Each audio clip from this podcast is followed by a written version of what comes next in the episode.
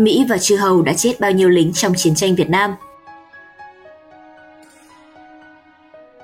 Kể từ khi đổ quân xuống Đà Nẵng cho tới lúc rút lui hoàn toàn khỏi miền Nam Việt Nam, Mỹ có 58.318 lính thiệt mạng.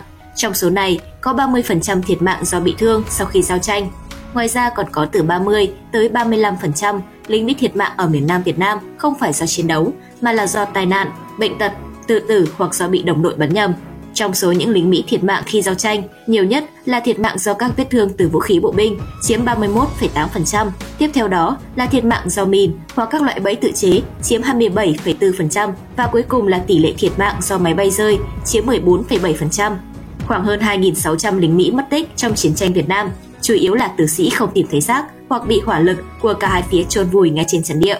Ngoài ra, Mỹ còn có 153.303 lính bị thương trong toàn bộ cuộc chiến, trong số đó, có hơn 20.000 lính cần chăm sóc y tế suốt đời hoặc mất hoàn toàn khả năng vận động, không thể tự sinh hoạt thường ngày. Mỹ cũng thống kê quân đội nước này có 778 lính bị phía quân giải phóng bắt làm tù binh, chủ yếu là các phi công Mỹ bị bắn rơi ở miền Bắc. Tất cả đều được phía ta trao trả vào năm 1973. Các nước chư hầu của Mỹ khi mang quân tới chiến trường Việt Nam cũng chịu thiệt hại nặng. Đầu bảng là Hàn Quốc với 5.099 lính thiệt mạng, 14.232 lính bị thương và 4 lính mất tích. Tiếp theo đó là Australia với 426 lính thiệt mạng khi chiến đấu, 74 lính thiệt mạng do tai nạn, 3.129 lính bị thương do nhiều nguyên nhân và 6 lính mất tích. Sau đó được xác định là đảo ngũ và đã trở về nước.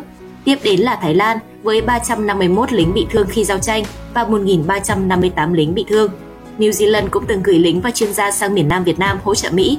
Nước này có 37 lính thiệt mạng khi giao tranh, hai dân thường thiệt mạng do tai nạn ở Việt Nam và 187 lính bị thương Philippines cũng có 9 lính thiệt mạng ở chiến trường miền Nam Việt Nam và 64 lính bị thương. Nhiều tài liệu cũng cho biết có ít nhất một lính Anh đã thiệt mạng ở miền Nam Việt Nam, dù quân đội Hoàng gia Anh không hề gửi quân sang Việt Nam một cách chính thức. Không những tổn thất về nhân mạng, Mỹ cũng đã đốt rất nhiều tiền vào chiến tranh Việt Nam.